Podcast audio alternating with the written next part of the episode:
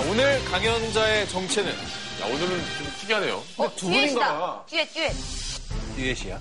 왼쪽 분은 골퍼 아니야, 골퍼? 어, 어, 헤디백. 아, 그래. 오른쪽 분은 모델인 거 같아. 포즈가 일단 머리를 쓸어넘기는 좀 표정 아니야? 어. 24시간 근무 휴일 없어. 자유로운 이동 불가. 이동이 저 불가하시다고. 연예인이네. 왜? 매니저랑 같이 있어야지. 아, 그럴 수 있겠다. 그러니까 연예인과 매니저. 그럴 수 있어요. 어, 그럴 수도 있겠네요. 전용 차량. 어, 진짜. 진짜 우리. 연예인인가? 어, 연예인인가 봐, 전용차다? 진짜. 그구나, 아이돌이? 다음은 연애 금지인가 보다. 외국? 이거 맞아. 이거는 100% 아이돌이다. 이거 아이돌이다. 어, 옛날 내 얘기 같은데. 매니저. 어. 근데 매니저들이 저런 큰 배낭을 메고 다니나? 안에다가 진짜 모든 얘기하면 나오는 도라에몽 같은 가방을 항상 들고 다니세요, 매니저님들. 그럼 진짜 그건가? 자, 오늘 강연자 정체가 도무지 짐작이 안 되는데 선생님 모셔서 저희가 물어보는 게 네. 빠를 것 같아요. 네. 같이 한번 불러보겠습니다. 네. 선생님, 진짜 궁금하다. 오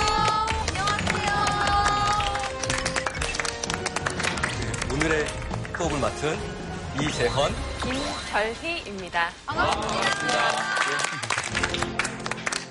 일단 예술하시는 분은 맞는 것 같아요. 어, 진짜 범상치가 않아요. 있 으시다. 아, 근데 결희 선생님은 좀, 그 투블럭 컷이 네. 정말 대단하시네요. 진짜 어, 멋있어. 멋있고 너무 잘 어울립니다. 짱 멋있어. 근데 저희의 추측이 과연 맞는지 너무 궁금하거든요. 어떻습니까? 연예인과 매니저. 어느 분이 매니저인지 일단. 제가 좀 더 매니저 feel이 나지 않습니까? 근데 왼쪽 분도 유진박 씨 좀 느낌이 좀 나거든요. 바이올린 감사하네요. 아, 근데 저 더 답을 모르겠어요, 진짜. 저희가 힌트를 조금 더 드려보도록 하겠습니다. 저희가 활동하는 지역이고요. 어, 아. 네, 저희가 만나는 사람들이 대부분 저렇습니다. 어? 정전. 혹시 본인 아니세요? 약간 이게 분쟁 지역 파견 나가시나요? 뭐, 좀 위험한 그죠, 장소이긴 그죠. 하죠. 네. 저희가 일하는 데가. 자, 정답! 국정원 요원! 어머, 여기 나와도 돼요? 그럼 나오실 수 없지. 못 나올걸요. 수명 수술하고 face off하고 나온 거 아니에요? 다음 힌트 보여주시죠. 네, 그럼 제가 마지막 힌트는 저희가 주로 사용하는 장비, 도구들입니다. 저 메스 아닌가요? 약간 슬기로운 느낌인데. 저는 의료도구잖아요. 선생님. 어, 맞히셨습니다. 의료 도구죠. 그럼 이쯤에서 네, 저희가 공개해볼까요, 해주세요. 결희쌤? 그렇습니다. 저희는 국경대 의사의. 부활동가입니다. 의사 선생님이에요? 네.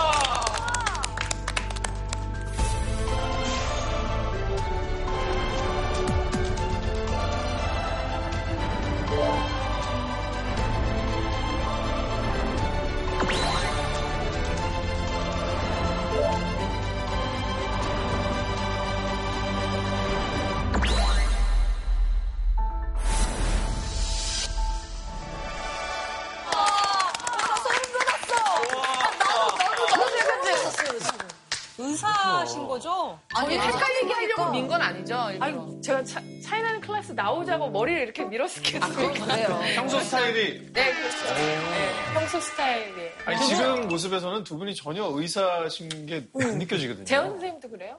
재현 듣고 보니까 좀 의사하신 것 같아요. 네. 듣고 보니까 맞아. 어, 셜록 홈즈에 나오는 의사 선생님 같기도 하고. 선생님, 그 국경 없는 의사애가 제가 알기로는 이제 병원이 없는 분쟁 지역에 가서 이렇게 봉사를 하는 단체로 알고 있는데 그 맞아요? 어, 제대로 알고 계시고요. 아, 맞아요? 저희가 이제 국제 인도주의 의료보호 단체라고 할 수 있습니다. 어, 이름이 이제 국경의사인데 이제 메데상상 폰티에라고 있는데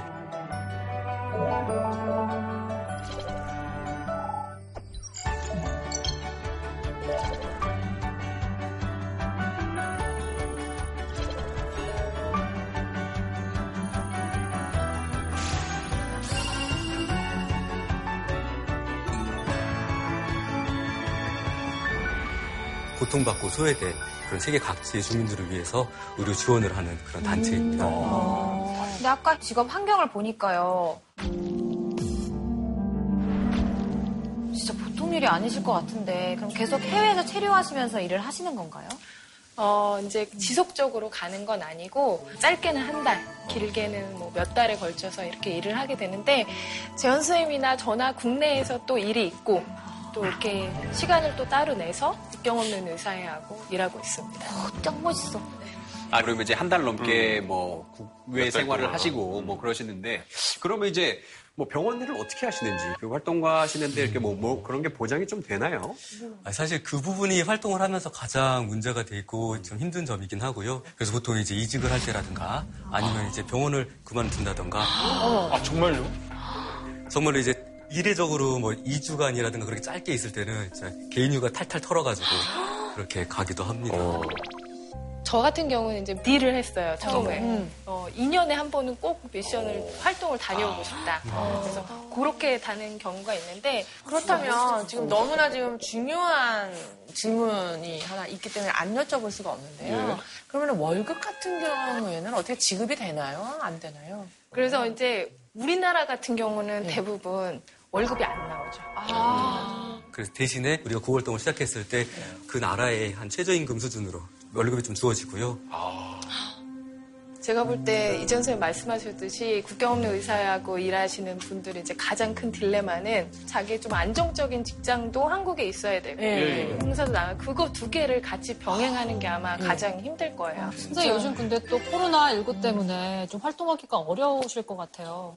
사실 저는 이제 2월 말에 원래 팔레스타인 가자지구에 또 미션을 가- 활동을 가기로 되어 있었는데 그때 딱 코로나 확진자 수가 많아지면서 전 세계적으로 우리나라 이제 한국에 입국을 막던 시기였어요.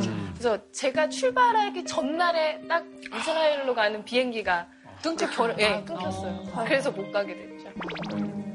그 비행기를 아마 타셨으면 지금까지 또 한국에 못 들어오고 계실 수도 있어요. 그렇죠. 그래서 그때 저는 진짜 갔으면 도와주지도 못하고 거의 가서 격리 2주, 와서 격리 2주. 그냥 아무것도 못하고 한 달 그렇게 될 뻔했죠. 근데 진짜 말씀을 들으면 들을수록 두분 너무 멋진 분들이라는 생각이 정말 드는데요. 그래서 오늘 어떤 주제, 어떤 이야기를 들려주실 건가요?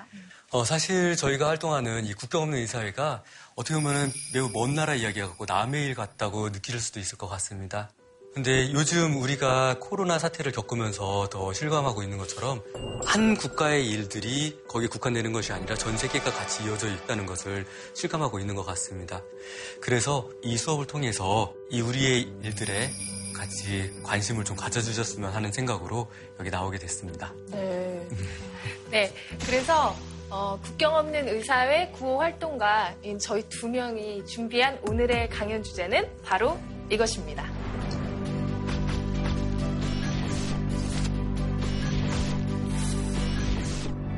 없는 의사생활.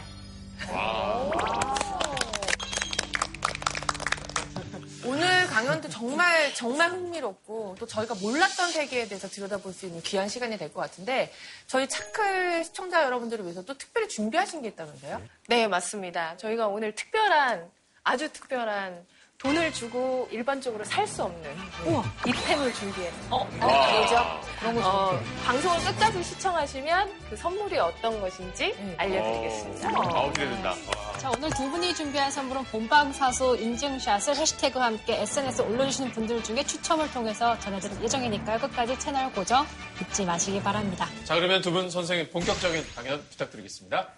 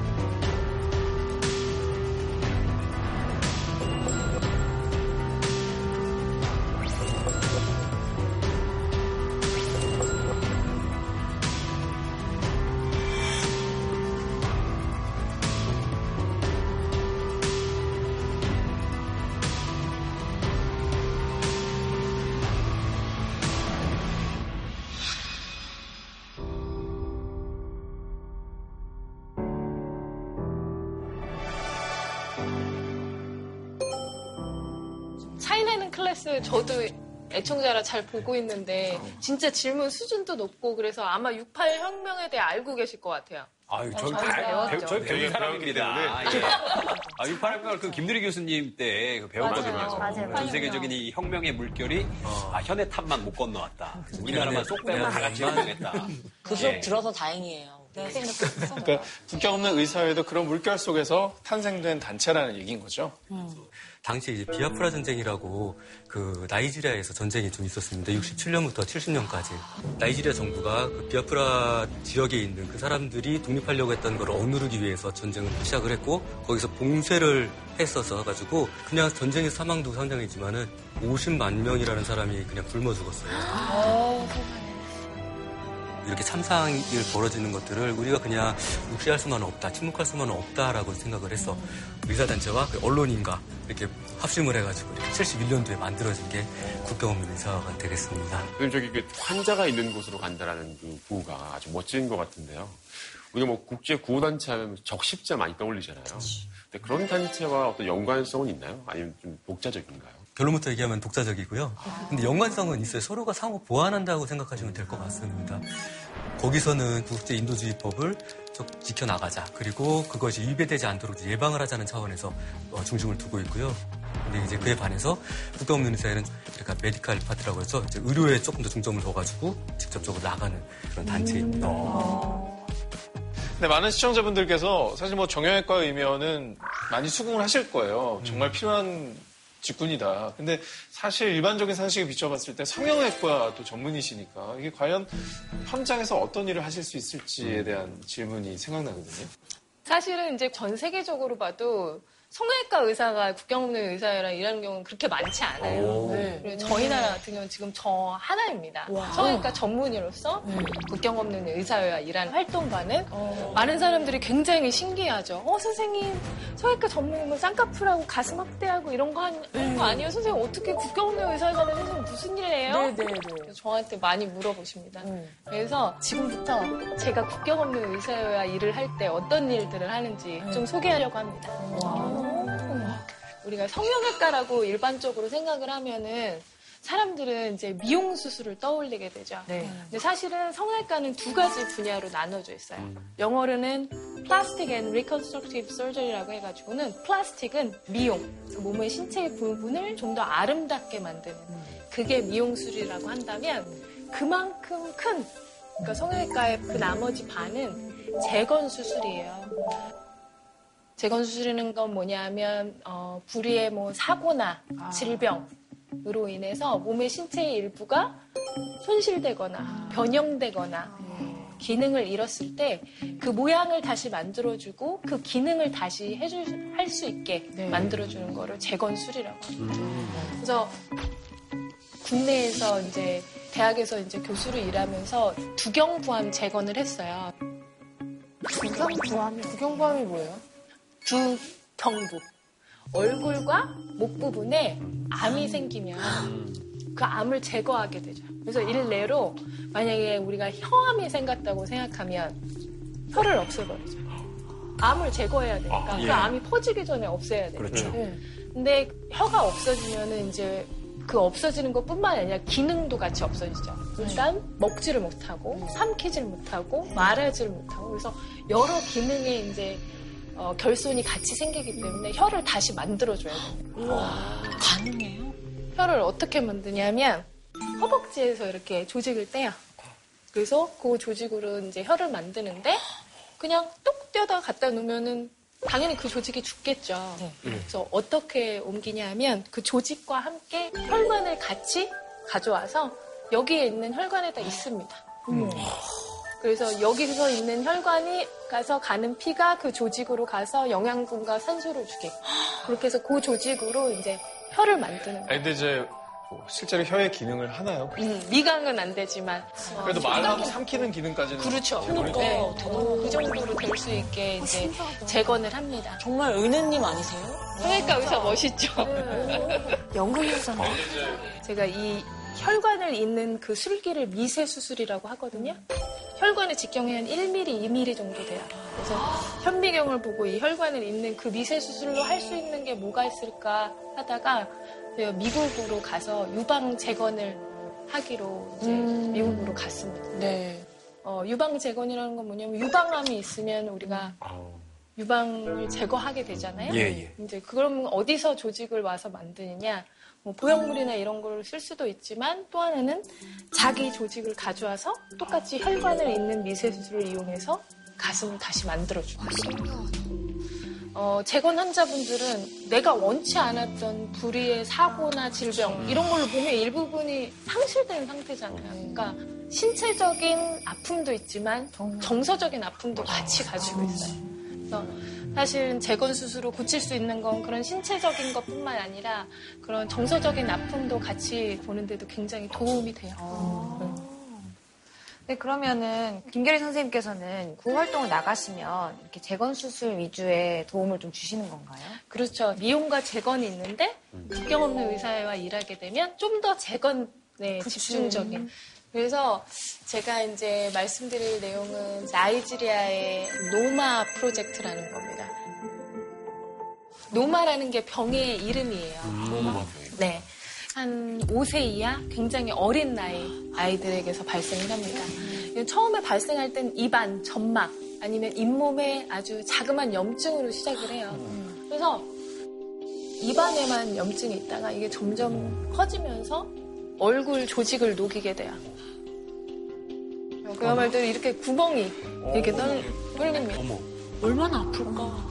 우리나라 같으면은 이빨 잘 닦고 위생 상태가 좋고 그리고 뭐 항생제 한 번 먹으면 좋아질 염증들이 점점 시간이 가면서 심해지죠. 아니, 그 항생제 하나리면 나을 염증이 그렇죠. 그 약이 없어서 그렇게 되는 거예요. 그렇죠.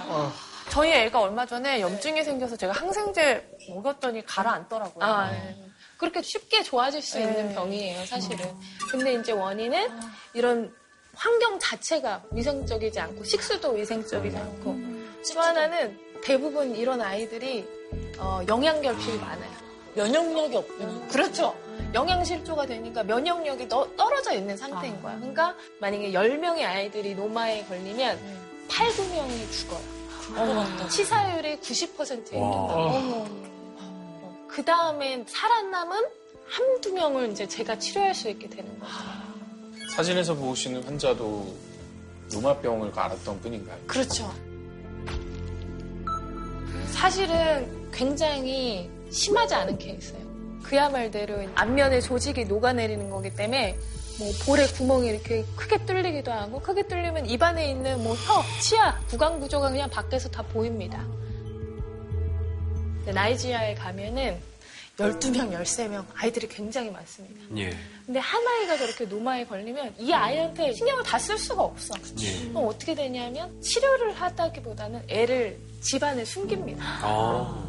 그럼 상처는 더 심해지겠어요. 그렇죠. 그러면 그 아이는 남들하고 사회적 관계를 맺을 수 있는 기회도 없어지고 하면서 정서적으로도 굉장히 이제 떨어지게 돼요. 여기 보면은 히잡이라고 하는데 대부분 이렇게 쓰면 되거든요. 근데 저 아이가 이렇게 쓰고 있는 이유는 저 아이는 지금 노마가 아래 턱뼈에 있어서 저 아이 히잡을 이렇게 벗어보면 이제 치아가 완전 드러나요. 아이고. 못 살아. 자기도 이제 그걸 아는 거죠. 창피하고 남한테 무섭게 보인다는 걸 아는 거죠. 그래서 자기도 이렇게 가리고 다닙니다. 밖에서 봤을 때의 변형도 많이 일으키지만 더 중요한 건 따로 정신적인 트라우마예요. 저는 노마병이라는 걸 처음 들어봤는데 네. 이게 나이지리아에서만 있는 병인지 나이지리아에만 있는 건 아니고요. 사실은 예전에 중세에는 유럽에서도 있었고 우리나라나 뭐 중국 같은 아시아권에도 전 세계에 원래 있었던 병입니다. 일반 염증은 누구나 다 날 수 있는 거잖아요. 그렇죠. 생길 수 맞습니다. 있잖아요. 그렇죠. 네. 근데 이제 위생 상태가 점점 좋아지고 의료적 접근성이 좋아지면서 많은 곳에서는 그 병이 사라졌는데 지금은 거의 사하라 남부 지방에만 이제 남아 있는 상태예요. 병의 별명이 face of poverty라고 해가지고는 가난의 얼굴이라고 해요. 아. 왜냐면 가난한 지역에서 되게 발생하는 그런 병이기 때문에. 잠깐만요, 진짜. 어, 제가 2016년에 어, 저기 포코토라고 써있잖아요. 저기가 나이지리아에 있는 이제 도시 이름인데 저기에 전 세계적으로 단 하나뿐인 노마 어린이 병원이 있어요. 거기에 국경 없는 의사에는 1년에 4번 어, 노마 팀을 보내게 됩니다.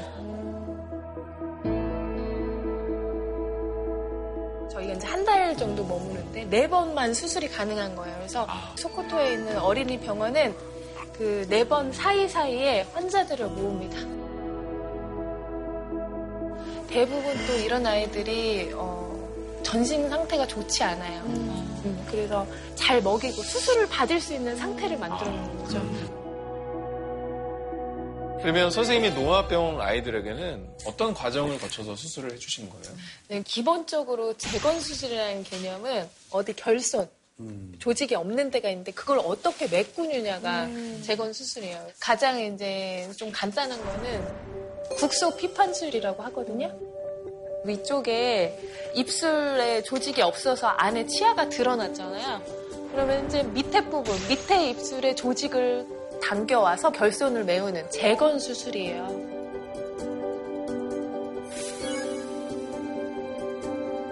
근처에 있는 걸 이용하는군요. 그렇죠. 근처에 있는 걸 이용하기 때문에 국소 피판술이라고 부르는 거예요. 지금 오른쪽에 서 있는 아이 있죠? 네. 그 전에는 치아가 드러나게 볼에 살이 없었는데 국소 피판술로 그걸 막아준 거죠. 어, 그 다음 거는 어떤 거냐면요.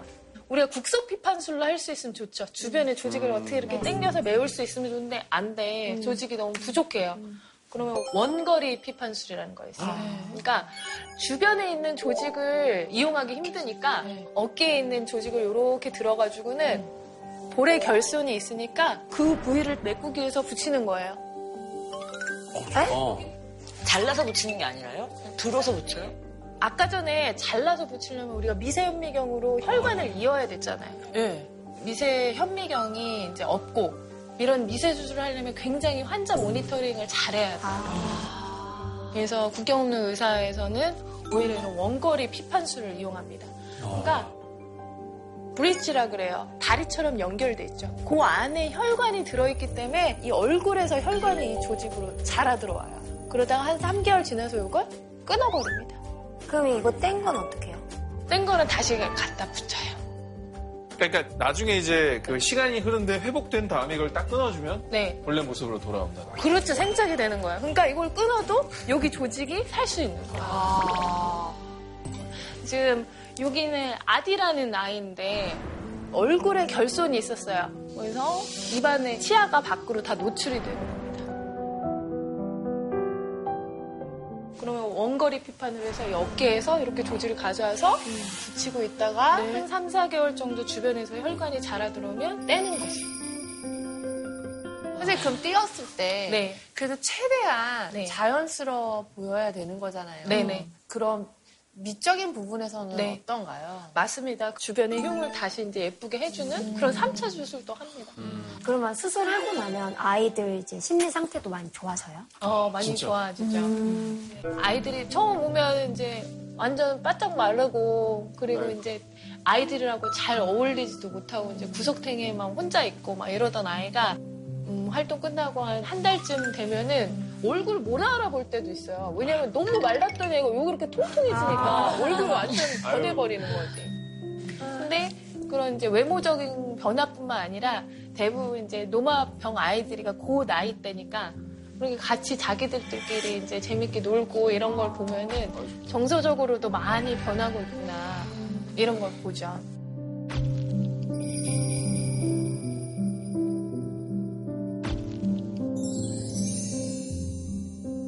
제가 기억에 남는 거는 아까 전에 이렇게 붙이고 있었던 네. 예. 아디. 음, 원거리 피판술 응. 아디 있잖아요.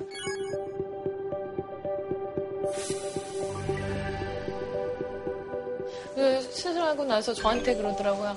어머 선생님 저 이제 결혼할 수 있을 것 같아요 이러는 거예요. 근데 생각해보면 그 작은 아이가 결혼에 대한 의미를 알까요? 제가 생각하기에는 자기 이제 누구한테 사랑받을 수 있는 존재가 됐다고 아마 느꼈기 때문에 그걸 아마 결혼할 수 있을 것 같다고 그렇게 얘기를 한 것 같아요. 인생을 바꿔주시고 오셨네요. 진짜. 그런 얘기 들으면 정말 보람 있으시겠어요. 음. 선생님. 몰라요.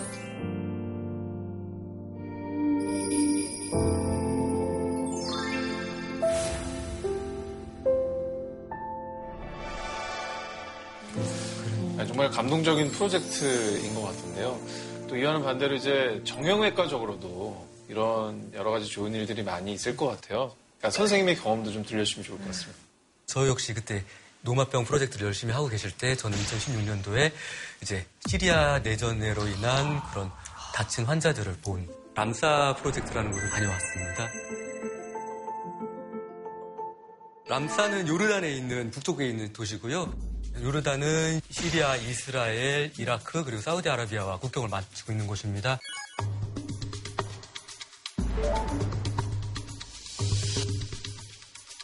그래서 시리아 내전 아마 한 번쯤은 이름을 들어보셨을 것 같고, 그러니까 2011년부터 지금 올해 딱 10년 차가 되고 있- 있는데요. 요즘엔 워낙 이제 저- 전쟁 양상이 복잡해져가지고 뭐 하나로 말씀드리기가 좀 쉽지는 않은 것 같습니다. 그쵸. 제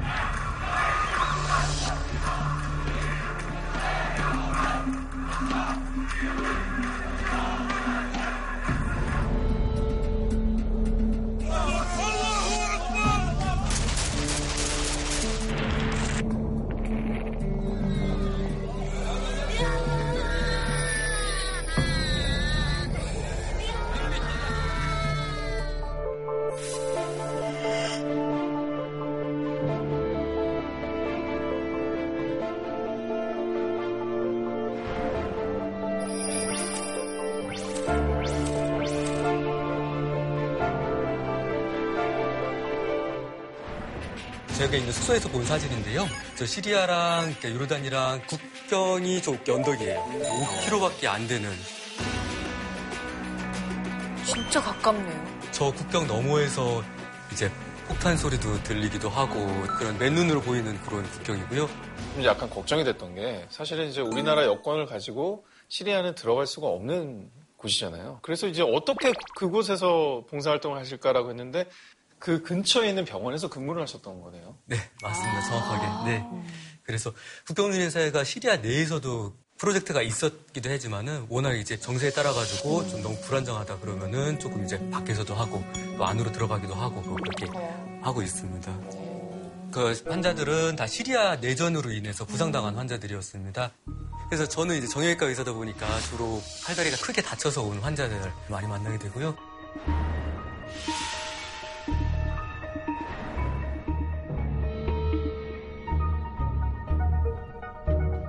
특히나 시리아 내전에서 참 더 잔혹했던 거는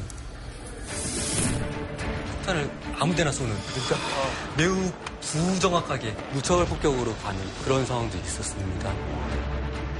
결국 전쟁에 참여하지 않았던 여성, 아이, 또 임산부 그런 분들이 다 죽게 하는 그런 안타까운 상황이 있었습니다. 선생님 그러면 대량 사상자분들이 굉장히 많으실 것 같다는 생각이 좀 들거든요. 네, 맞습니다. 건가요? 이게 전쟁이라는 게 보니까 뭐 매일매일 막 그렇게 지- 그 일어나는 전쟁 전투가 일어나는 건 아니고 어떤 날은 엄청나게 많이 오고 하루에 막 60, 70명 정도씩 한 번에 확 몰려들면은 그 감당하기가 정말 어려울 때가 있고 근데 또 반대로 어떤 날들은 환자가 아무도 안 와요. 그 분명히 전쟁이 났다고 하고 소리가 들리는데 왜요? 왜냐하면은 병원에 오는 길이 너무 위험해가지고 타겟이 되기 때문에 죽어가는 사람들도 되게 많고 이 사람들은 살아남기 위해서 국경을 넘는 거예요. 어떻게든 국경을 넘어야지만이 뭔가 희망을 보고 뭔가 치료를 받을 수 있고 좀 그런 상황들이었었습니다. 아니 근데 다친 사람이 그렇게 긴 길을 올 수가 있나요? 그거는 이제 거기 앰뷸런스가 있어요. 거기에 있는 그런 NGO 단체들이라든가 다른 기관들이 환자를 싣고 오면은 저희가 받아서 그, 그 환자들을 치료를 했었습니다. 사실 아까 아까 5km예요. 차로 5분에서 7분 거리. 그렇기 때문에 바로 싣고 오면은 시간이 우리가 보통 말하는 골든타임, 골든아워 에 크게 문제가 되지는 않는 시간이긴 하고요. 그런데 제가 있었을 때는 딱 환자만 넘어올 수가 있었어요. 환자만 와요? 환자만, 환자만. 그래서 소아 애들이 왔었을 때도 환자만. 그럼 아픈 아이를 데리고 와도 부모는 그냥 돌아가야 되는 그런 상황. 그쵸. 약간 생각을 해야 되는 그런 상황입니다. 그건 왜 그런 거예요? 사실 그게 예전에는 요르단에서 많은 이렇게 배려를 해줘가지고 난민들을 다 받아들였었고 그랬는데 2015년도에 되게 잔혹한 일이 좀 벌어졌었어요.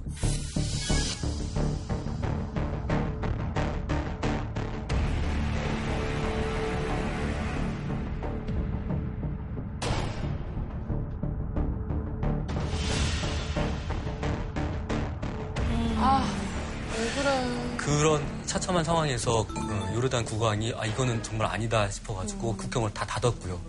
닫았는데 그래도 환자는 받아들이겠다 해가지고 그나마 최소한의 배려로 이렇게 환자만 넘어올 수 있게 하고 검문소에서 되게 철저하게 검문한다는 걸로 좀 알고 있습니다.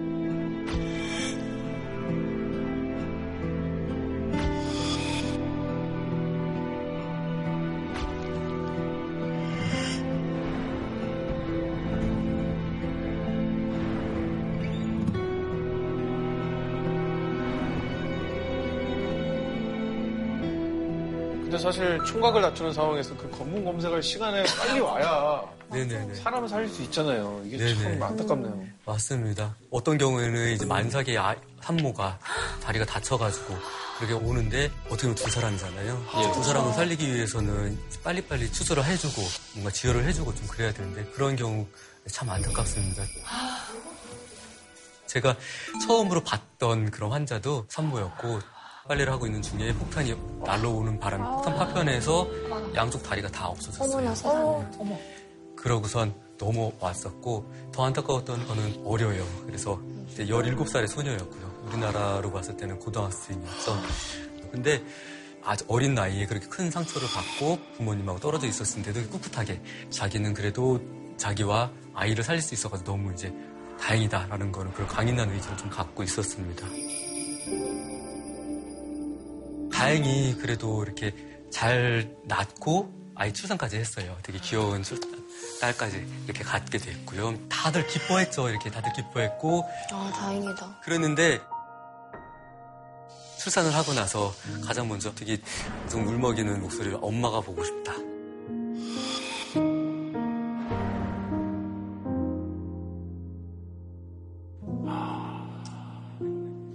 자기도 엄마지만 진짜 자기 엄마를 만나고 싶었던 거죠. 그쵸. 혼자 아이를 낳는다는 게 얼마나 힘든 과정이었어요.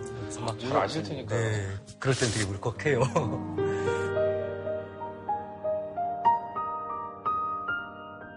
그 프로젝트에서 또 다른 저희가 했던 일이 그러니까 새로운 수술실을 만드는 일이었어요. 그래서 더 많은 것들을 할 수 있게 모든 것들을 장치를 다 맞춰놓고 좀 이렇게 낙후됐던 그런 수술실을 완전 최첨단 거의 장비에 가깝게 우리나라 수술실 못지않게 딱 만들어 놨는데 저가 프로젝트를 하고 나서 다녀오고 나서 며칠 뒤에 또 사건이 또 터졌어요. 그래서 그때 이제 또 무장단체가 난민으로 잠입했다고 표현해야 되나? 테러를 또 일으켜가지고 요르단 경찰이 한 6명 정도 사망을 했어요. 네. 그래서 자국민 보호가 필요하기 때문에 완전히 국경을 싹 다 닫았어요. 그래가지고 아, 이 국경이 언제 열리나 하고서 이제 거의 망부석처럼 이렇게 기다리고 그러다가 결국 2018년도에 더 이상 안 열린다 싶어가지고 프로젝트를 철수했죠. 한순간에 다. 네, 그 순간에 모든 것이 물거품이 됐죠. 선생님들의 가족 들도 많이 걱정을 하실 것 같아요. 네. 총탄이 오가고 막 폭탄이 떨어지는 바로 5km 네. 근처의 일이잖아요. 네.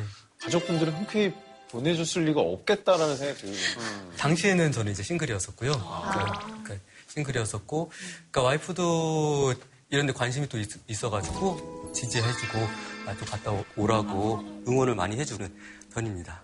사모님이 되게 좋으시네. 앞으로도 부인이 지지를 할 것 같다는 입장이신 거죠? 그건 이제 계속 이야기를 해봐야죠. 아무래도 이제 결혼도 결혼이고, 이제 아이가 생겼으니까 꼭 현장에 나가야지만이 활동이라고 생각은 하지 않거든요. 그래서 국내에서 할 수 있는 것들을 또 같이 참여할 수 있는 거 찾아볼까도 생각하고 있습니다. 결의쌤은 어떠세요? 저는 이제 첫 번째, 두 번째 미션은 지금 남편이랑 데이트하고 있을 때 갔다 왔고 세 번째 미션은 결혼하고 갔다 음. 왔는데 이제 시간이 지날수록 점점 걱정을 안 하더라고요. 결혼 전과 후의 차인지 아니면은 여러 번 보내보고 나서 아 이제 어, 큰 문제 없이 안전하게 돌아올 수 있겠구나 그런 믿음을 가져서인지 그렇게 도와주고 있습니다. 와, 그렇구나. 멋진 가족들을 또 두신 분들이네요. 물론 굉장히 위험한 지역이긴 하지만 국경 없는 의사의 제일 중요한 것 중에 하나가 활동가들의 안전이에요.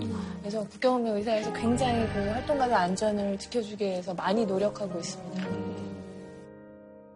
다녀오시고 나서 그래도 정신적으로 힘들거나 그런 순간들이 있었을 것 같아요. 어떠셨어요? 저 같은 경우는 어, 처음에 이제 IT로 이제 활동을 갔다가 한 달 동안 거기서 이제 수술하고 뭐 총상이나 교통사고로 이런 트라우마 환자들을 계속 보다가 이제 미국으로 갔습니다. 비행기 타고 또 도착해서 왔더니 그때의 상황이랑 이 상황이랑 너무 틀린 거죠. 사실 생활 환경 자체가 아 이제 아무것도 없는 허허벌판 뭐 차 아무리 오래 타고 가도 뭐 건물도 없고 이런 곳인데 갑자기 뉴욕 맨하탄 한가운데 떨어지니까 모든 게 완전 변해버리는 거예요. 어, 내가 감당하기 힘든 정도로 그렇게 많은 그런 걸 느끼더라고요. 그래서 사실은 국경 없는 의사에는 이런 활동가들의 정신적 어, 트라우마도 관리를 해요. 혹시 그동안에 이제 정신적으로 이제 문제가 있었으면은 그것도 상담하는 서비스도 제공을 하는데 그래서 제가 그때 어, 조금 이상하다. 뭔가, 뭔가 내가 정신적으로 문제가 있나? 아니면 너무 이게 기분이 이상하다 했더니 거기서 얘기했던 게 아주 첫 번째 활동을 갔다 온 모든 사람들이 대부분 다 느끼는 감정이라고 하더라고요.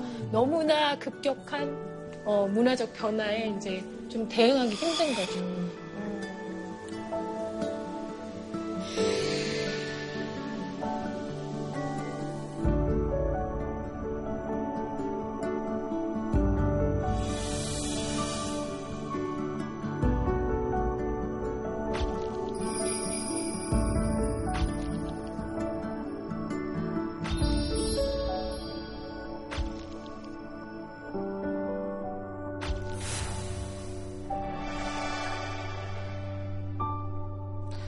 그러면 사실 지금까지는 서로 다른 프로젝트를 다녀오신 걸 얘기해 주셨잖아요.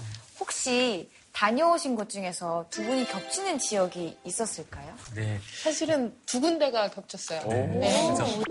제가 IT 미션을 갔었는데 거기서 제가 한국 사람이니까 어 나 한국 정형외과 의사랑 일해본 적 있다. 근데 재현 선생님 페이스북을 저한테 소개시켜주더라고요. 그래서 제가 재현 선생님한테 연락을 했죠. 선생님 아는 사이가 아닌데요. 아, 어, 몰랐어요, 그때. 음, 네. 한국에서도 한 번도 못 만나봐. 고 활동 가서도 한 번도 못, 만, 못 만나봐. 어. 일단 패친부터 됐나요? 제가 떠나고 나서 며칠 안 했던 선생님이 네, 오셨죠. 몇, 네, 조만간 왔었습니다. 떠난 온기만 좀 이렇게 느끼다가. 그렇죠. 맞습니다. 그래서 제가 뭐 긴팔 안 가져오셔도 돼요. 여기 엄청 덥습니다. 뭐 이런 얘기 해가지고 그렇게 이제 한 번 알고 네, 그래서 정말 온기를 느끼, 느- 많이 느꼈습니다. 왜냐하면은 결의쌤이 수술한 환자를 제가 이제 재활치료 맡게 됐거든요. 그러니까 처음에 딱 어떤 환자가 아, 되게 엄청 이렇게 한박 웃음을 지면서 뭔가 저한테 막 엄지척 그러는 거예요. 그래서 어 무슨 이게 무슨 무슨 시츄에이션이지? 그러고 있는데 알고 보니까 이제 닥터 킴이 자기 수술을 해줬다. 자기 하면서 동양인을 봤으니까 아, 동양인 아느냐 저한테 그렇게 이야기를 하더라고요. 반가우셨겠다. 그래서 실제로 국경 없는 의사의 이제 활동을 가면은 한국인 활동가들 굉장히 인식이 좋잖아요. 그렇죠? 왜냐면 이 국민성이 또 발휘돼 가지고는 어느 나라 활동 가면서 더 열심히 일해요. 꼼꼼하게 잘 하시는구나. 코리안 시간이 좋네요. 재밌어요. K 활동이네요. 그래서 그렇게 IT에서 같은 시간대는 아니지만 어, 같은 지역에 있었고 또 다른 지역이 이제 가자지구예요. 여러분도 한번 들어보셨을 거예요. 네.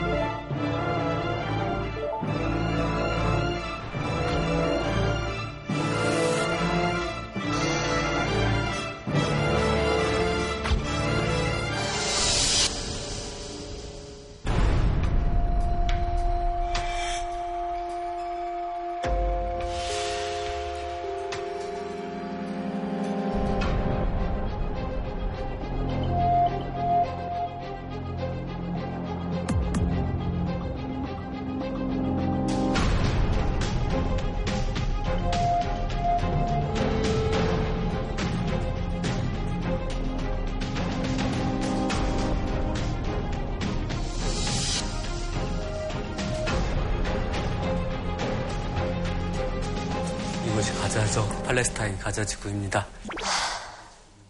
우리나라 한 부산 반 정도 지역인데요. 한 200만 명이 저기 빠글빠글하게 좀 살고 있어요. 사람이 뭐 넘어갈 수가 없는 거의 8m 정도의 장벽들이 서 있고요.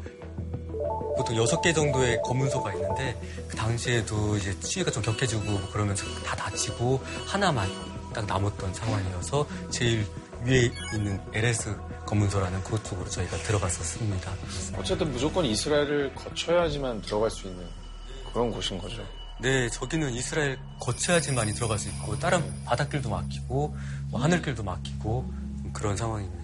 그런 곳에 그러면 두 분 선생님이 들어가는 것조차 굉장히 어려울 것 같았다라는 생각이 들거든요.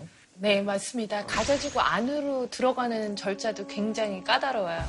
뭐 아까 보시다시피 세상에서 가장 큰 감옥이라고 하잖아요. 삥 둘러서 이제 담이 쳐져 있고 양쪽에 이제 철조망이 이제 되어 있는 길로 한 1km를 쭉 걸어가야 돼요. 그리고 차로는 못 가요. 아, 거기는 이제 사람만 왔다 갔다 할수 있게 돼 있습니다. 저 갔을 때는 형님들이 막 지직 지직 지직 막 거리고 있고 지하 무슨 감옥에 들어가는 듯한 느낌으로 이렇게 가고 마지막에 저 뺑뺑이 딱 나와요. 한 사람 끼어서 들어가기도 힘들 정도로 작게 만들어놔서 정말 굴욕적인 느낌이 드는 그러니까 그런 검문소였어요. 그러면 저기 뭐 물건 같은 거는 들고 들어가기가 되게 힘들겠네요, 많이. 거의 캐리어 하나 작은 것만 간단히 넣을 수 있고요. 안에 그 내용물도 다 검사를 해요. 그래서 특히나 이제 뭐 금속 같은 거를 이제 탐지를 하기 때문에 저는 처음에 들어가는데 저를 딱 잡는 거예요. 그래가지고는 이제 밀실에 이제 저를 넣어놓더라고요. 그래서 그 밀실에 가봤더니 우리 영화 같은 데 보면 이렇게 투명 유리 있죠. 그 투명 유리가 있고 그 반대편에는 이스라엘 여군이 이제 있고 제가 있고 옆에는 스캐너 엑스레이가 있더라고요. 네. 그래서 저보고 옷을 이제 하나씩 하나씩 벗어서 그 스캐너에 이렇게 통과시키라고 하더라고요. 근데 저도 이제 사실은 몰랐는데 아마 이제 속옷에 와이어가 있었나 봐요. 근데 그게 이제 이제 금속 스캔이 된 거죠. 금속으로 스캔이 된 거죠. 그럼 속까지 벗었어야 돼요? 그렇죠. 브레이저까지. 그렇죠. 어떻게 보면 약간 인권적으로 침해일 수 있는 아, 근데 예전에는 더 심했다고 해요. 왜냐면은 가자지구 안으로 들어가는 거를 최대한 막으려고 그 절차를 굉장히 일부러 더. 어, 말씀하시는 것처럼 이제 기분 나쁘게 어, 인권 침해적으로 해서 이제 음, 왔다 갔다 하는 걸 줄이려고 했는데 요즘은 많이 좋아진 상태입니다.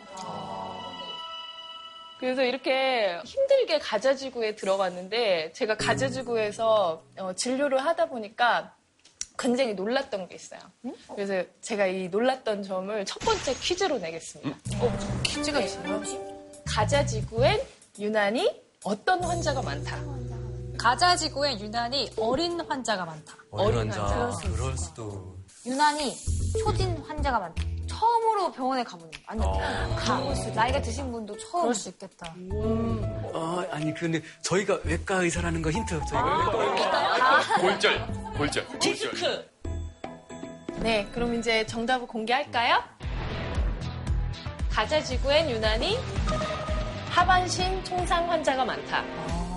하반신. 그냥 왜? 통상도 아니고 하반신 통상. 네. 네네 사실은 팔레스타인과 이스라엘의 싸움은 다윗과 골리앗의 싸움과 비슷해요. 예. 이스라엘 막 병력도 많고 하지만 팔레스타인은 사실 아무것도 가진 게 없거든요.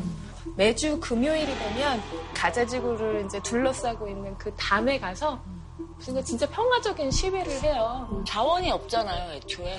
네 맞아요. 좀 자극을 하기는 해요. 그러니까 감정적인 표현으로 해서 불 붙인 타이어를 좀 장벽 쪽으로 저 굴린다던가 좀 그런 걸 하면서 좀 앞으로 가게 되는데 이스라엘 사람들이 거기에다가 그 장벽 세운 것도 모질라가지고 그 장벽에서 200m 앞까지를 no-go zone이라고 표현을 해요. 그러니까 갈 수가 없는 지역.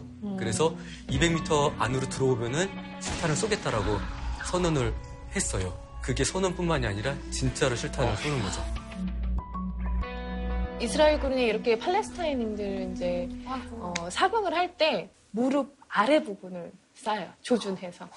그 이유는 뭐냐면은 우리가 이제 어, 전략적으로 봤을 때 한 사람 한 사람을 어, 총으로 쏴서 죽이는 것보다 한 사람이 불구가 되면 그 사람을 이제 이동시키기 위해서 양쪽에 두 명이 필요하잖아요.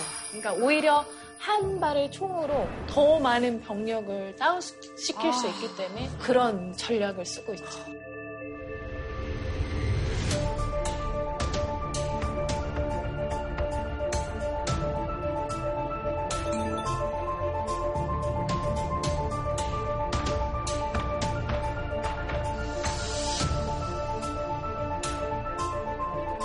제가 아는 상식으로는 sniper가 쏘는 총은 굉장히 위력이 강하기 때문에 관절에 맞으면 관절이 날아가는 걸로 알고 있거든요. 그러면 그 환자들이 왔을 때 그런 상태로 이송이 돼서 오나요? 네, 뭐 sniper에 대한 총도 있고 그냥 일반적인 그런 자동 소총도 있고 그래가지고 다양하게 오지만은 말씀하신 대로 엄청 심하게 터져 나가고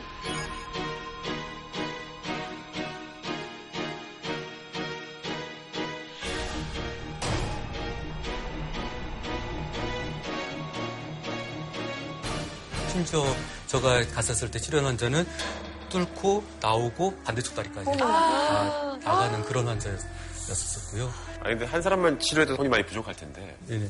정말 많은 환자들이 오면 진짜 일손이 엄청나게 부족하시겠어요. 그래서 이제 사실은 이제 협업이 굉장히 중요한데요. 특히나 이제 총상을 치료하다 보면은 이제 이재현 선생님 같은 정형외과 선생님과 성형외과 의사가 이제 같이 일하게 됩니다. 네, 아까 이제 총상에 대해 설명하셨는데 그 총알이 그렇게 지나가게 되면은 개방성 골절이라고 일어나요. 뼈가 이제 부러지고 그 뼈가 밖으로 튀어나오죠. 그렇죠. 튀어나오다시피 하듯이. 외부로 노출이 되는 거죠. 네, 그러면은 이제 정형외과 선생님이 하시는 일은 그 뼈를 맞추고 근데 뼈를 맞춰놓고 이게 외부에 계속 노출이 되게 되면 골수염이 생겨요. 뼈에 염증이 생기는 거죠. 그러면은 그거는 사실 절단을 해야 하기 때문에 성형외과 의사가 하는 일은 그거를 건강한 조직으로 덮어주는 거예요. 그래서 그 다리를 살릴 수 있게. 사실 이렇게 두 어, 외과 의사가 같이 일하다 보면 이제 선장이 두 명이 있는 배가 되는 거죠. 어, 예. 그래서 굉장히 둘 사이의 어, 커뮤니케이션, 협업이 굉장히 중요해요. 호흡도 중요하고. 사이 나쁘면 안 되겠어요. 맞습니다.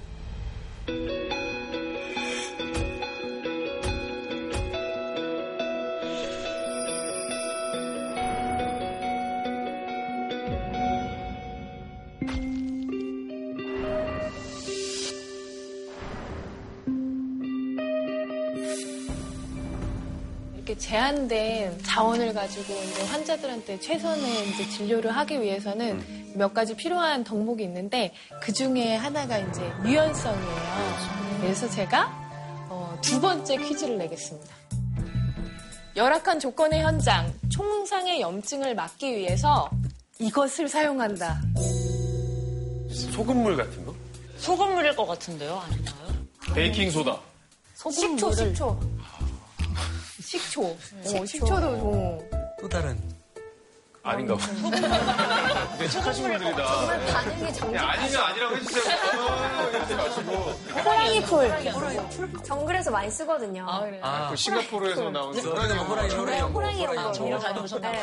이번 퀴즈의 정답은 맞히신 분이 있잖아요. 그죠 질문 할수 있어요. 저예요? 맞히신 분이 있잖아요. 그죠 있어요. 저예요? 정답. 식초구나. 네 식초입니다.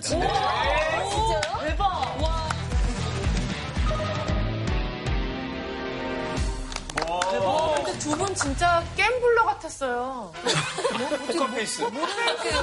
진짜. 내가, 나는 내가 너무 황당한 대답을 했나 보다. 이러고 반성하고 있었거든. 식초. 어, 식초도 어. 또 다른 진짜 유연하다. 유연 왕이다. 사고의 유연성.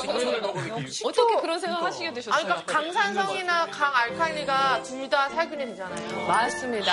네. 아. 식초는 약산성이죠. 근데 산성, 아세트산이라는 어, 산성 물질이 식초 안에 들어있기 때문에 실제로 살균, 어, 균을 죽이는 효과라기보다는 그 증식을 억제하는 효과가 있어요. 손상이 나게 되면은 총탄 자체의 균이 있다보다도 워낙 이제 고속으로 가면서 안쪽에 다 망가뜨리고 화상을 입혀요. 그렇게 되면 죽은 조직들이 생기고 그그 죽은 조직들이 균들이 잘 끼고 제거하기 쉽지 않은 부분들도 있고 그러면 정말 다량의 소독액이 필요하겠어요. 그렇죠. 그러니까 이런 죽은 조직을 계속 이제 제거해서 상처를 깨끗하게 만든 다음에 그 다음에 이제 재건 수술을 합니다. 그럼 굉장히 오랜 기간 동안 우리가 상처 치료를 해야 되잖아요. 그럼 그런 오랜 기간 동안 우리가 항생제를 쭉 쓰다 보면 그런 항생제에 당연히 내성을 갖는 균이 생기게 이상 작용하지 않는구나. 그렇죠. 그러니까 이렇게 이제 자원이 없는 곳에서 손쉽게 얻을 수 있고 항생제처럼 이제 내성을 일으키지도 않으면서 그래서 이제 식초를 쓰게 되죠. 그래서 저는 사실 어, 가사에 가기 전에는 어, 이런 상처 소독에 식초를 쓰는 걸 한 번도 본 적이 없었거든요. 근데 실제 실제로 이제 제가 돌아와서 이제 논문 검색을 해보니까 실제로 이렇게 만성적인 상처를 오랫동안 장기간 치료하는 데는 식초가 좋은 방법일 수 있겠다. 이렇게 나와 있습니다. 아니 선생님 그러면 네. 그 저희는 이제 집에서 상처 소독할 때 빨간 약을 바르거든요. 네네. 집에 빨간 약이 없습니다. 네. 그럼 이제 주방으로 가서 식초를 이렇게 좀 부어 놓으면 괜, 괜찮나요? 그래도 아니 되나요? 근데 제가 이 얘기를 준비하면서? 제일 걱정했던 게 이런 거예요. 시청자분들이 아 그러면 내가 상처 소독할 때 앞으로 식초를 써도 되나? 논문도 있는데요, 선생님. 아니 근데 우리나라에 24시간 편의점 많고 근데 굳이 소독약 파는데 우리나라에서는 식초는 쓰지 않는 것으로 네 이렇게 합시다. 안 쓰는 위급한 걸로. 상황에서 정말 유연한 사고를 보여줄 수 있는 대용품이라는 얘기. 네, 그렇죠. 대용품이지 그게 뭐 1순위는 안 된다. 어떤 유연성을 보여주는 또 다른 대용품이 있을까요? 궁금하다. 아, 저도 이제 요르단 남사에 있었을 때 또 하나의 새로운 신기한 거죠. 그거는 설탕과 꿀이었어요. 아니 근데 상처에 바르면 안 좋을 것 같 은데 괜찮아요? 개미가 이 상처를 뜯어먹거나 뭐 그런 일이 굶거나 이러지 않아요? 진짜? 곰지 않은 걸로 좀돼 있고 꿀이 진짜 좋구나. 야, 꿀 최고다. 진짜로 뼈가 보이는 상처들, 거의 이제 살점이 아예 없는 상처들에도 균들이 끼지 않게 그리고 균 요거를 치유하게 하는 그런 역할을 좀 하게 되고요.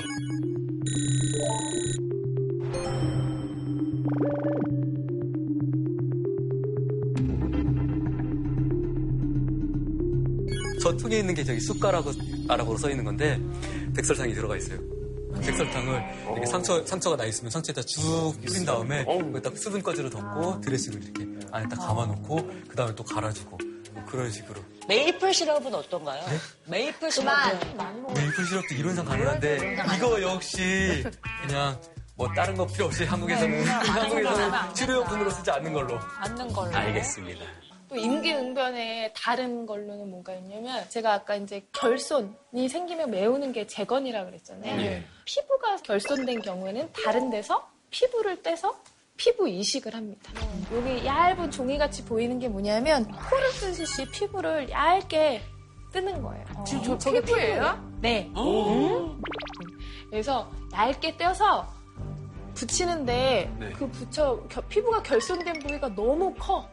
그러면 그 부위를 다 메꾸기 위해서 피부를 막 너무 많이 뗄 수는 없잖아요. 그래서 어떻게 하냐면 그 피부를 이제 칼집을 냅니다. 그래서 마치 레이스처럼 네, 더 많은 면적을 커버할 수 있게 그 구멍구멍 사이는 주변에 있는 세포들이 와서 메우는 거죠. 한국에서 이제 이런 수술을 하면은 기계가 있어요. 드륵드륵 돌리면은 일정하게 레이스처럼 쫙 만들어줍니다. 근데 거기는 이제 그 기계가 없으니까 제가 손으로 만들어줘야 돼요. 그러면 진짜 기계가 없으니까 손이 기계가 된 것처럼 하나하나 한 땀 한 땀 하시는 거잖아요. 그렇죠. 네. 근데 이제 수술 자체가 네. 사람의 목숨과 어떤 많은 부분이 걸려있기 때문에 너무 긴장되고 떨리셨을 것 같은데. 어, 그래서 국경 없는 의사랑 일하면서 좀 느끼는 게 뭐냐면 그런 환경 속에서 기본으로 돌아가는 것 같아요. 내가 의대 때 배웠던 기본이 잘 돼 있으면 거기서 기질을 발휘하고 창의력을 발휘해서 거기서 최선의 결과를 만드는 거. 그래서 참 유연성이 중요한 것 같습니다. 그래서 이제 김교리 선생님께서 그 유연성에 대해서 말씀을 해주셨는데요. 또 하나 마음에 새겨야 될것 중에 하나가 그 중립성이라고 할 수가 있겠습니다. 국가없는 사회에서는 인종, 그리고 종교, 정치적 성향에 대해서 사별이라든가 구분 없이 환자를 다 치료한다. 그런 원칙이 있고요. 사실 선생님들이 말씀하시는 어떤 중립성이라는 건 테러리즘에 희생된 희생자도 있지만 그 와중에 부상한 테러리스트도 있을 수 있잖아요. 맞습니다. 이런 거에 대한 전혀 그 차별 없이 환자로서 대하겠다라는 마음가짐인 거죠. 그렇죠. 맞습니다. 정확히 제대로 딱 짚어주셨고요. 무고한 시민을 쏴, 쏜 사람이라든가 폭탄을 터뜨린 사람이라든가 그런 사람들이 오기도 합니다. 그래서 어. 경도 환자 중에서 저한테 이제 그 페이스북 패친 신청이 왔어요. 근데 알고 보니까 되게 무장단체에 속해 있던 어머. 프로필을 보니까 아, 그래서 패친 저는 아, 거, 안 했죠. 아, 네. 거절. 네. 솔직히 신분을 알고 고민한 적이 있으시죠? 이 사람 살려고 하면 나중에 더 큰 살인을 저지를 수도 있는 거잖아요. 그게 그래서 아, 심적으로 약간 이제 요동을 쳐요. 의료인으로서 중립을 지켜야 하지만 이렇게 테러범을 치료하는 것이 과연 옳은 일인가? 그렇긴 하지만은 그래서 최대한 알고 싶지 않고 알려고 하지 않아요. 국경 없는 의사에서도 뭔가 이제 환자에 대한 중립을 유지하려고 하잖아요. 그럼 그 전쟁을 하는 사람들도 뭐 병원 지역엔 폭격을 하지 않는다던가 약간 이런 것- 원칙들이 있나요? 뭐 사실 원칙은 있죠. 원칙은 있고 그 원칙이 되는 거는 아마 제네바 협약에 기초한 그 국제 인도주의법에 나올 것 같아요. 국제 인도법. 의무 요원 및 의무 시설 수송 기관 장비는 반드시 보호되어야 한다. 적십자, 적신월 표장은 보호받아야 할 목적물을 나타내는 표지로서 반드시 존중되어야 한다.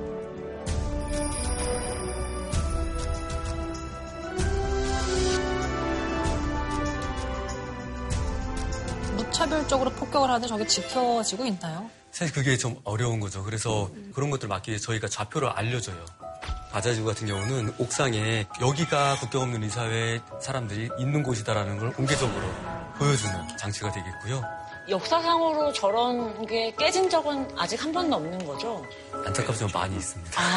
제가 알기로는 얼마 전에 병원을 공격한 사건이 있었다고 들었거든요. 네, 맞아요. 얼마 안 됐죠. 5월 12일 날 그것도 산부인과 병동으로 예, 문제가 됐었어요. 그래서 뭐 무장 세력이 들어와가지고 정말로 이제 타겟을 하고 온 거로 보이는 게 그 산부인과 병동으로만 바로 가가지고 거기서 총격을 가했었고 현재까지 조사된 바로는 그러니까 24명이 사망을 했고 그 중에서 산모가 15명 사망을 했어요.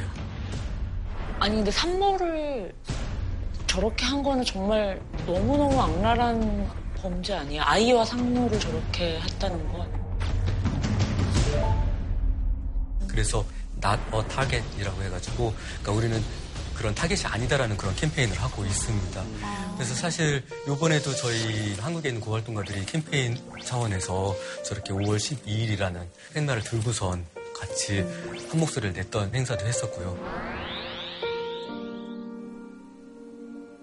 그러면은 이제 중립성 다음으로 국경 없는 의사의 활동가로서 지켜야 할 덕목 한 가지 더 이제 더 하고 싶은 거는 의료 윤리, 다양성에 대한 겁니다. 우리가 치료하는 환자군이 항상 우리가 한- 한국에서만 보던 환자군들은 아니에요.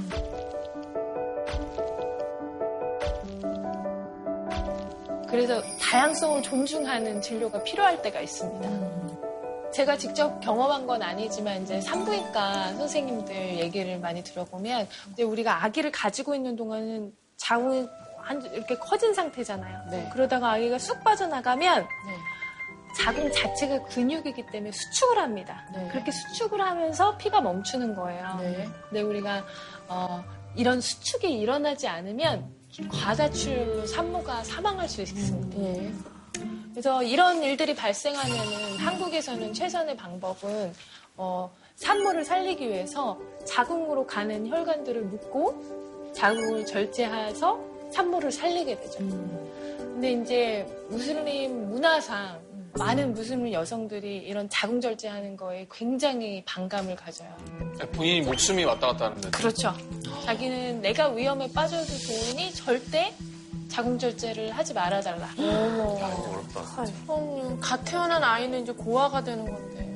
근데 진짜 목숨을 살리려고 이렇게 도움을 주시려고 한 건데 이 문화적 차이로 인해서 의사로서 할 수 있는 일을 할 수 없게 되는 상황이 되게 힘드셨을 것 같다는 생각 좀 들거든요. 그렇죠. 그래서 실제로 뭔가 일이 힘들다거나 하- 생활 환경이 너무 힘들어서 이제 활동을 그만두시고 오시는 선생님들보다는 그런 딜레마에 어, 대처가 힘들어서 오시는 선생님들이 많으세요.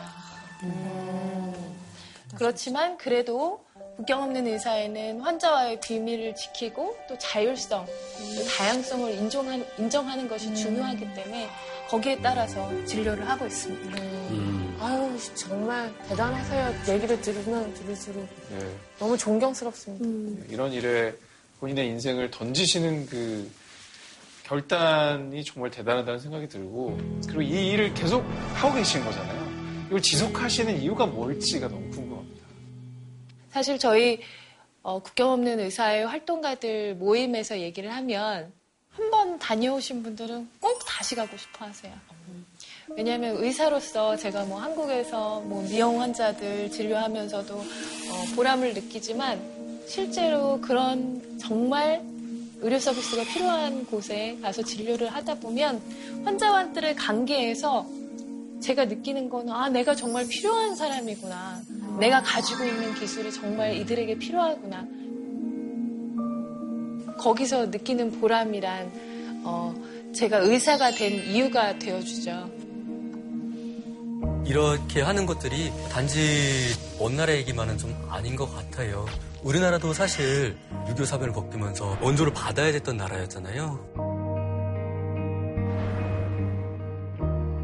저희 어머니께서도 약간 다치셔가지고 그때 어, 국제 의료 단체로부터 좀 도움을 받은 일도 있었기 때문에 제가 이런 활동을 하는 거에 조금 더 의미가 깊었던 것 같고요.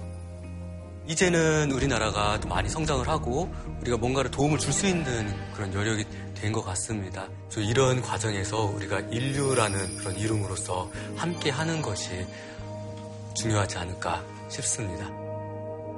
오늘 우리가 본 뭐 내전이나 전쟁 아니면은 뭐 재해 이런 것 때문에 힘겨움을 겪고 있는 사람들도 사실은 그 사람들이 잘못한 게 아니라 우연히도 그 사람들이 그곳에 그 시간에 태어난 겁니다. 우리도 사실은 그 시간에 그곳에 태어날 수도 있었죠. 인류애적인 일들을 많이 하는 사람들의 공통적인 특징은 공감 능력이라고 해요. 이번 오늘 우리가 얘기했던 것들로 지구 반대편에 사는 사람들에게도 좀 공감 능력을 발휘할 수 있는 그런 시간이 되었으면 좋겠습니다. 네, 정말 그냥 먼 나라의 안타까운 일이라고만 생각했는데 오늘 이렇게 두 분 강연 듣고 나서 보니까 우리 모두가 신경 쓰고 해결해야 될 일이 아닌가라는 생각이 들었고 그런 의미에서 두 분이 너무나 자랑스럽고 대단하다는 생각이 들었습니다. 네. 박수. 예.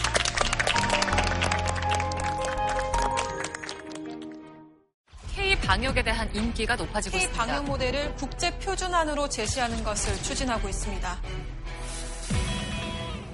코로나19가 다 계획이 있구나.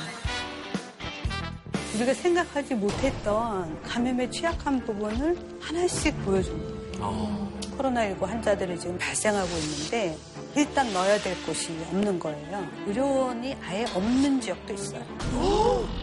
그 공공의료원을 좀 더 지으면 안 돼요? 공공의료원 얘기할 때 항상 돈 먹는 하마가 아니냐, 적자 아니냐. 공공의료의 비중이 적으니까 더 위험할 수 있겠네요. 앞으로 올 인류의 재앙은 바이러스에 의한 전쟁일 것이다. 국방이 안보잖아요. 보건의료 안보도 중요하다.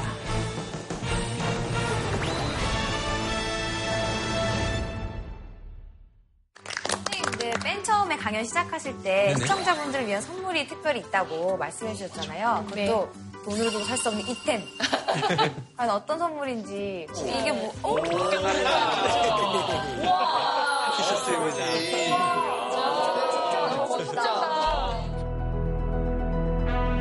There are no borders in saving lives. 생명을 구하는 데는 국경은 없다. 이거 굉장히 진짜 희귀템이에요. 왜냐면 돈으로 살 수 없고 국경 없는 의사에서만 제작되는 거고. 갖고 싶다고 마음대로 가질 수 없는 국경 없는 의사의 귀한 굿즈를 본방 인증샷과 함께 해시태그를 남겨주시면 저희가 추첨을 통해서 선물로 보내드리도록 하겠습니다. 정말 오늘 귀한 시간 내주신 이재현, 김기열이 선생님께 다시 한번 감사의 박수 전해드립니다. 네, 감사합니다.